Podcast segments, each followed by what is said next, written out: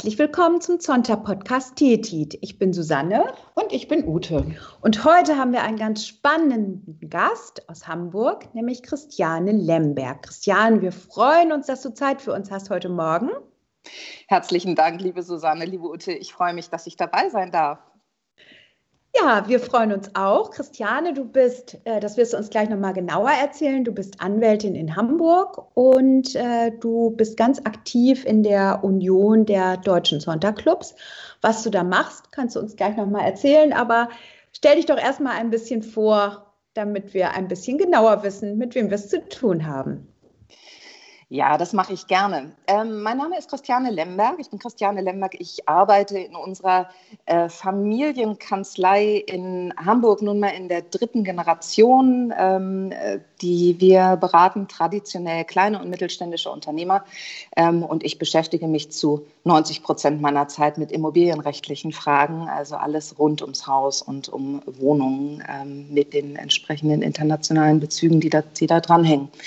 Ähm, privat bin ich sehr stolze Mutter von zwei Töchtern ähm, und äh, wir leben hier mitten in der Innenstadt ähm, und sind sehr fröhlich in dieser großen und heute sehr sonnigen und sommerlichen Stadt. Also fühlt sich fast wie Spanien an hier oben im Norden. Ähm, bei Zonta bin ich seit ähm, etwas über 15 Jahren. Also meine, meine große Tochter war gerade geboren und ähm, ich war, dann bin ich zu Zonta gekommen. Ähm, meine Patentante hat mich darauf gebracht, die mhm. Zontchen mhm. in Bern ist, ähm, in der Schweiz und meinte, guck dir das mal an, denn du arbeitest in einem männerdominierten Beruf, du arbeitest mit deinem Großvater zu den Zeiten, deinem Vater und deinem Mann zusammen, also alles Männer um dich rum. Oh, ähm, schau, mal, schau mal, ob du dir die Aspekte von außen nicht anders, nicht anders äh, noch generieren kannst. Und dann bin ich tatsächlich Mitglied im ältesten deutschen Sonntagclub, dem Sonntagclub Hamburg geworden, der 1931 hier in Hamburg gegründet wurde. Und habe genau das gefunden, was ich brauche, nämlich ähm, und brauchte damals, nämlich ganz viele hochspannende Frauen ähm, in allen Altersgruppen, in allen Generationen, die einen sehr offenen und vertrauensvollen Austausch miteinander pflegen und tatsächlich sich gegenseitig, äh, sich gegenseitig auch insbesondere in Fragen der beruflichen Entwicklung ähm, sehr zur Seite stehen. Ähm, das schätze ich sehr und bin äh, seit all diesen vielen Jahren, also ich habe heute Morgen tatsächlich nochmal nachgeguckt, wie lange es jetzt wirklich ist. 15 Jahre, es fühlt sich überhaupt nicht wie 15 Jahre an, äh, sondern ich ähm, ja, bin immer noch voller Freude dabei ähm, und auch nach wie vor aktiv. Toll, das hört sich sehr gut an. Und ähm, du hast gesagt, du bist insbesondere aktiv in der Union der deutschen Sonntagclubs. Die wurde äh, ja neu organisiert. Vielleicht kannst du uns da auch so ein bisschen erzählen, was ist da eigentlich passiert? Genau. Ähm, es gibt neben Zonta International, also unserer internationalen weltumspannenden Organisation, gibt es nationale Untergliederungen. Die gab es in Deutschland auch schon, die ist ungefähr mit, mit der Wende, also in den 90er Jahren, ähm, ist die Union gegründet worden, weil es ein Bedürfnis gab, dass die deutschen Zonta-Clubs untereinander im Gespräch sind und sich miteinander vernetzen. Und diese Union äh, lebte dann vor sich hin und wurde belebt vor sich hin von den Sonntagclubs, von den deutschen Sonntagclubs, die dort auch Mitglied sind. Und dann war es ähm, vor ungefähr zehn Jahren, knapp zehn Jahren äh, war es Zeit, ähm, ähm, Dinge neu zu denken. Und äh, damals äh, war auf Initiative von äh, einigen Sonntagclubs hier im Norden, wurde die Union quasi gab es eine große Diskussion darüber, wie eine Union zukünftig aussehen kann und soll. Und dann haben die deutschen Sonntagclubs alle zusammen, also die Mitgliederversammlung, entschieden, dass wir uns künftig auf drei wesentliche Themen, auf drei wesentliche Ziele in Deutschland konzentrieren wollen. Eines davon ist Advocacy, also das heißt äh, Frauenpolitik, Awareness, also sprich hinzuschauen, wo Frauen und Mädchen ähm, bessere Bedingungen finden sollen können, wo es hakt um es Blatt auszudrücken. Ähm, das zweite ist der Support, also das heißt, die Union als Organisationsstruktur unterstützt die lokalen Sonntagclubs darin, was sie machen, stellt Hilfs Hilfestellungen zur Verfügung. Aber insbesondere der dritte Punkt ist viel wichtiger, weil die Sonntagclubs das in der Regel viel besser wissen, was, was gut ist für sie. Das ist das Network. Also das heißt, die, äh, das tatsächlich aktive Zueinanderbringen der, von Lea und München oder Garmisch-Partenkirchen. also das heißt, oder Hamburg, genau. Aber ja. so das, das sind 136 Clubs mit ganz viel Potenzial natürlich und am allerbesten und allereinfachsten ähm, geht unsere gemeinsame Idee vorwärts, wenn die Clubs sich untereinander ähm, auf den Weg machen und sich untereinander austauschen über das, was gut funktioniert. Ja, toll. Wir würden gerne mal mit dir auf den ersten Schwerpunkt gucken, nämlich Advocacy. Ähm, ja, führ das doch noch mal so ein bisschen aus. Was sind da so die Themen? Wie arbeitet ihr? Das mache ich gerne, Susanne. Die ähm, Advocacy ist eine der beiden großen Säulen, die Zonta international weltweit verfolgt. Ähm, Advocacy ist im Prinzip das sich stark machen. Im Deutschen also ist der Begriff ein bisschen sperrig zu fassen. Es ist das sich stark machen für Frauen und Mädchen, das Eintreten für Frauen und Mädchen. Ähm, wir können es einfacher fassen und können sagen, all das, was frauenpolitisch uns bewegt, sozusagen, solange es nicht parteipolitisch ist oder konfessionell in irgendeiner Form gebunden ist, ist das, was für uns in Zonta Advocacy ist. Und das ist auf der nationalen Ebene bei uns in Deutschland genauso wie auf der internationalen Ebene auch. Service ist der, die zweite Säule. Service sind die Projekte, die wir machen, wo wir über Projekte sozusagen strukturelle Defizite versuchen auszugleichen, indem wir Geld geben. Advocacy ist eher etwas, wo wir durch unser persönliches Engagement und unsere Zeit uns einbringen. Wie arbeiten wir? Ähm, hast du gefragt, wir, ähm, der, ein wesentlicher ein wesentlicher Baustein unseres Advocacy auf nationaler Ebene ist unsere Delegierte im Deutschen Frauenrat. Also wir sind aktiv im Deutschen Frauenrat mit einer Delegierten vertreten. Ähm, wir sind über die Clubs auf lokaler Ebene auch aktiv in fast allen Landesfrauenräten vertreten. Also mit anderen Worten, Zonta ist in Deutschland sehr, sehr nah an der ähm, Frauenpolitik, an der Politik dran. Ähm, die meisten Frauenräte werden von ihren Regierungen gut eingebunden, also so, dass der Konsultativstatus, also dass wir tatsächlich mit daran wirken können, mit, den, mit dem Engagement, was wir in den Frauenräten einbringen, mit daran wirken können, ähm, dass Frauen und Mädchen gehört werden und Frauen- und Mädchenbelange auch berücksichtigt werden. Innerhalb unserer, ja, entschuldige, ja. Ja, da habe ich noch mal eine Frage zu. Ich glaube ähm, tatsächlich, äh, dass ein großes Thema da ja auch äh, politisch äh, Parität ist. Das ist, glaube ich, bei euch jetzt gerade ganz aktuell ein Thema, wo ja auch viel gepostet wird drüber. Willst du da vielleicht noch mal äh, sagen, was da eure Zielsetzung ist oder was, was wollt ihr es bekannter machen oder wie arbeitet ihr da?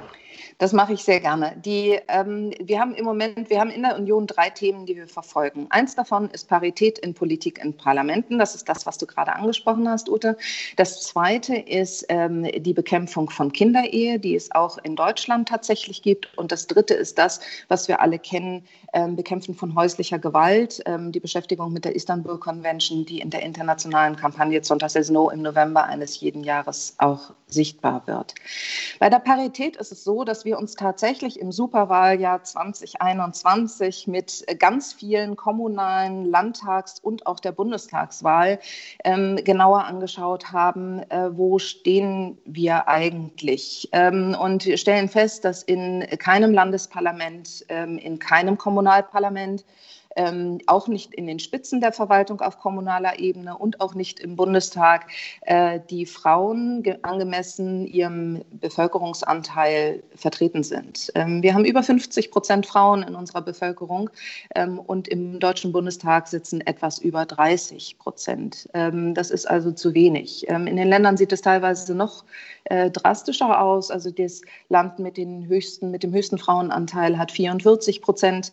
Ähm, es gibt aber auch Länder, die nur 20 Prozent Frauen haben. Und das ist nur das, was im Parlament sitzt. Die Ausschüsse, also je weiter man in die, in die Tiefe gucken, sozusagen, desto eklatanter wird der Unterschied ähm, zwischen Frauen und Männern. Männer, äh, die äh, in den äh, finanzpolitischen Ausschüssen den Vorsitz haben oder die äh, Mehrheit auch stellen, äh, während die Frauen eher ähm, in Kultur und Familie und Umwelt sozusagen unterwegs sind. Ja.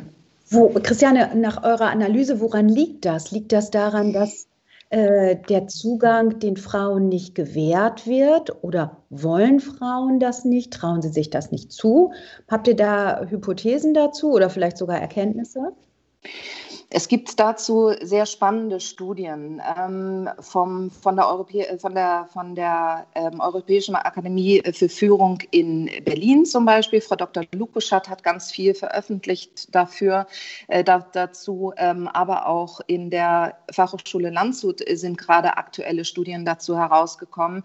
Die Gründe sind vielfältig ähm, und eine Mischung aus allem. Es gibt ähm, es gibt zum einen strukturelle Themen, ähm, Parteistrukturen sozusagen, wo Frauen nicht so einfach hochwachsen wie Männer, ähm, wo man über Boys Networks sprechen kann und ähm, Girls Networks, die einfach noch nicht so ausgeprägt sind. Ähm, Frauen sind manchmal nicht unbedingt ähm, ganz vorne dabei, wenn es darum geht, einander zu fördern. Ähm, auch das spielt damit rein. Ähm, aber wohl der größte Teil ist, äh, dass Frauen sich schwer tun, A, mit Ton und Umgang in der Politik, ähm, was äh, äh, nicht nur rau ist, sondern was ähm, jetzt mit der aktuellen Debatte zu Hate Speech in den Medien auch ähm, nochmal noch mal auch öffentlich aufgegriffen ist. Ähm, Frauen, die sich rauswagen, sind überproportional ähm, werden überproportional angegriffen. Der Spiegel hat dem ganzen ganze Titel, eine ganze, ganze Titelstory gewidmet vor das einigen Wochen. Tatsächlich äh, äh, super spannend, ne? also übertitelt mit Frauenfeindlicher Klimawandel in sozialen Medien. Ne? Frauen ziehen sich zurück und fragen, seht ihr das auch so, aber stehen nicht mehr zu ihrer Meinung. Ähm, das ist wirklich beobachtbar in den letzten Wochen und Monaten, auch während der Corona-Zeit.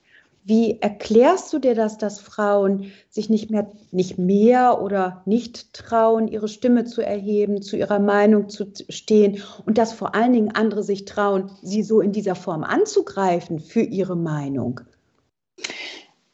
Ähm, das andere sich trauen ist, glaube ich, ein Phänomen, was die nicht persönliche Kommunikation in den sozialen Medien mit sich bringt. Nicht nur für Frauen, sondern auch für Männer. Nicht, wenn ich jemanden am besten noch unter einem Alias ähm, anspreche und mich nicht oute, dann kann ich den auch wild beschimpfen und ähm, dann, äh, das ist das, was die, was man ja in dem Bereich sozusagen sieht, das schaukelt sich dann auch so hoch. Ne? Also wenn die Kommentare werden immer krasser und immer krasser und immer krasser und äh, das ist ähm, Frauen, na wie soll ich das sagen? Ähm, Frauen haben da keine Lust zu, ist ein bisschen zu platt ausgedrückt. Aber Frauen, ähm, gerade auf der kommunalen Ebene, ist Politik ehrenamtlich.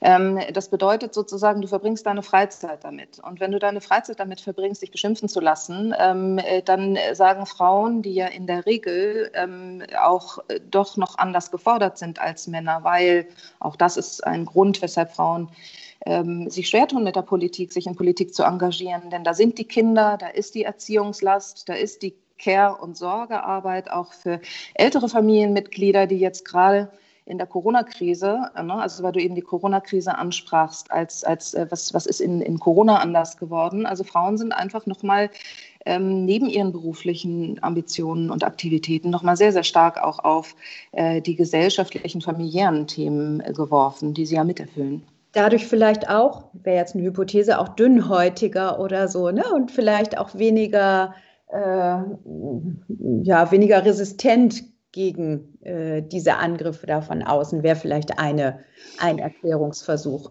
Das würde ich nicht unbedingt sagen. Ich glaube, Frauen und Männer sind gleich dünnhäutig oder nicht dünnhäutig. Ich glaube einfach, dass, die, dass, die, dass wir in einer sehr besonderen Lage sind seit anderthalb Jahren. Nicht? Also dieses, dieses Zuhause arbeiten, nebenbei sozusagen die Familie noch zu wuppen. Im schlimmsten Fall, sage ich mal in Anführungsstrichen, arbeitet auch noch der Partner mit zu Hause. Also das heißt, wir sind in, in Lebenssituationen gerade, ähm, haben wir, die haben wir uns ja wiedergefunden in den letzten Monaten, die einfach ähm, für viele ähm, bedeutet hat, dass man sich äh, äh quasi mit, dass man andere Reibungspunkte hat als sonst. Mhm. Nicht? Und, und, ja. äh, das, und, und andere und die Energie in andere Themen geht als sonst. Und insofern ähm, glaube ich, also das würde ich so nicht sehen. Denn wenn du sagen würdest, dünnhäutig, würde das ja bedeuten, Frauen und Männer sind unterschiedlich ähm, oder so deutlich unterschiedlich. Das äh, würde ich, das würde ich so nicht, würde ich so nicht sehen wollen.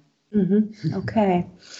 Ähm, was, was treibt dich denn, was macht dir so viel Freude an diesem Advocacy-Thema? Das ist ja wahrscheinlich schon etwas, wo ihr auch einen langen Atem braucht, ähm, bis ihr da Erfolge seht. Das stimmt. Es ist, ähm, Advocacy ist auf jeden Fall etwas, was kein Projektgeschäft im klassischen Sinne ist, sondern was, ähm, was auf Dauer angelegt ist. Also das heißt, wenn du Themen verfolgst und wenn du Dinge verändern möchtest, dann musst du dabei bleiben und fühlst dich manchmal ein bisschen wie der kleine Tropfen oder der klassische Tropfen auf dem heißen Stein. Siehst dann aber eben nach einer Weile schon, dass ähm, dass das, was du tust, Kreise zieht. Besonders Freude macht mir äh, tatsächlich äh, die Eingebundenheit in die Zonta-Struktur bei der, an, an der Stelle. Ich bin in diesem Biennium, also das, wir sind ja immer zwei Jahre eingesetzt mit den Vorständen, bin ich Vorsitzende des Arbeitskreises Advocacy und äh, arbeite sozusagen auf nationaler Ebene mit ganz tollen Frauen ähm, an der Vorbereitung dieser Themen. Ähm, aber auch daran, diese Themen so wie sie sind, deutschlandweit in den Areas zu diskutieren. Und ähm, wir haben jetzt in jeder Area einen Workshop durchgeführt zum Thema Parität, ähm, auch mit dem Ziel, ähm, unsere Kampagnen, die wir jetzt in diesem Jahr fahren, digital und analog bekannter zu machen, aber vor allen Dingen auch mit dem Ziel, sich darüber auszutauschen. Denn auch zu Parität und zu dieser Forderung der Parität gibt es unterschiedliche Meinungen. Und das macht Sonntag spannend. Also der Austausch, die Diskussion, ähm, auch konträre äh, Argumente zu hören und miteinander zu bearbeiten, ähm, macht es für mich persönlich besonders interessant. Ja, dann bist du ja wirklich positiv, das ist positiver Stress, würde ich jetzt mal sagen, den du wahrscheinlich in deinem ganzen Leben sowieso schon hast als Rechtsanwältin. Ähm, würde jetzt nochmal ganz gerne kurz nochmal auf die private Ebene zurückkommen und nochmal fragen, wie du das denn selber alles so gemeistert hast, weil du hast ja gesagt, dein Mann ist auch in der Kanzlei, ihr habt zwei Kinder, du bist ehrenamtlich auch noch sehr aktiv. Ähm, wie ist das für dich? Kommst du, also kannst du, gibst du, gibst du da irgendwie für die jungen Frauen äh, irgendwie einen Wegweiser oder einen Ratschlag, den du so mitgeben könntest, wie man das alles schaffen kann und dass das auch zu schaffen ist, dass sie auch den Mut haben, ähm, wirklich beides zu machen und sich vielleicht nicht wieder in diese klassische Rolle zurückzuziehen, was ja jetzt, glaube ich, durch Corona ja doch ein bisschen äh, so geworden ist, dass die alle wieder ein bisschen zurückgetreten sind. Ha, Ute, ein Rat finde ich ganz schwierig, weil ich finde, dass ähm, es ganz, ganz viele Modelle gibt ähm, mit Frau und Beruf und Frau und Familie und Frau und Kinder, die funktionieren können. Ähm, ich, kann nur von, ich kann nur berichten, wie es für mich funktioniert. Also ein Rat kann ich nicht geben, aber ich kann sagen, wie es für mich funktioniert. Für mich funktioniert es, weil ich einen Mann habe, der äh, bei uns zu Hause die Parität lebt. Also mein Mann ist mit mir berufstätig, wir sind zusammen berufstätig, wir haben zusammen Kinder, wir haben zusammen einen Haushalt ähm, und wir, wir meistern das Leben zusammen. Und der Rat ist vielleicht, ähm, dass man auch in diesen vielen Jahren, also wir sind jetzt seit 20 Jahren verheiratet sozusagen, dass man in diesen 20 Jahren verändern sich Bedürfnisse natürlich. Mal ist, äh, ne, als ich schwanger war und die Babys klein waren sozusagen, hatte ich andere Bedürfnisse als jetzt, wo die Kinder in der Pubertät sind und mit ganz anderen Themen nach Hause kommen. Mhm. Ähm, mhm. aber ähm, der, ich glaube, den, den Rat, den ich gerne gebe, jedem gerne gebe, jeder Frau gerne gebe, ist, ähm, wenn du weißt, was du selber möchtest für dich, wohin du möchtest, und dann mit deinem Partner darüber sprichst oder mit den Menschen, die dir auf dem Weg helfen können, ähm, dann äh, findest du auch Lösungen. Ähm, nur äh, es darf, beides darf nicht zu wenig werden. Also du musst, darfst nicht aufhören zu sprechen. Du darfst nicht aufhören, sozusagen dein Ziel im Blick zu behalten und äh, zu wissen, wohin du möchtest damit. Und dann ähm, das fällt uns Frauen besonders schwer, ähm, dir zu überlegen, wer dir auf dem Weg, den du gehen möchtest, helfen kann. Mhm. Und da auch zu fragen, auch um Hilfe zu bitten. Das ist keine Schwäche, sondern das ist sinnvoll. Fand, das war aber, du hast gesagt, das ist kein Rat, aber ich finde, das hast du sehr schön äh, zusammengefasst und formuliert und ich würde das sehr gern als Schlusswort stehen lassen. Vielen Dank, liebe Christiane, für deine Zeit und für diese schönen Ausführungen, für das schöne Gespräch. Danke. Ich danke euch. Und ein sommerliches, schönes Sonnenwochenende. Das wünsche ich euch auch. Tschüss. Tschüss. Tschüss. Tschüss.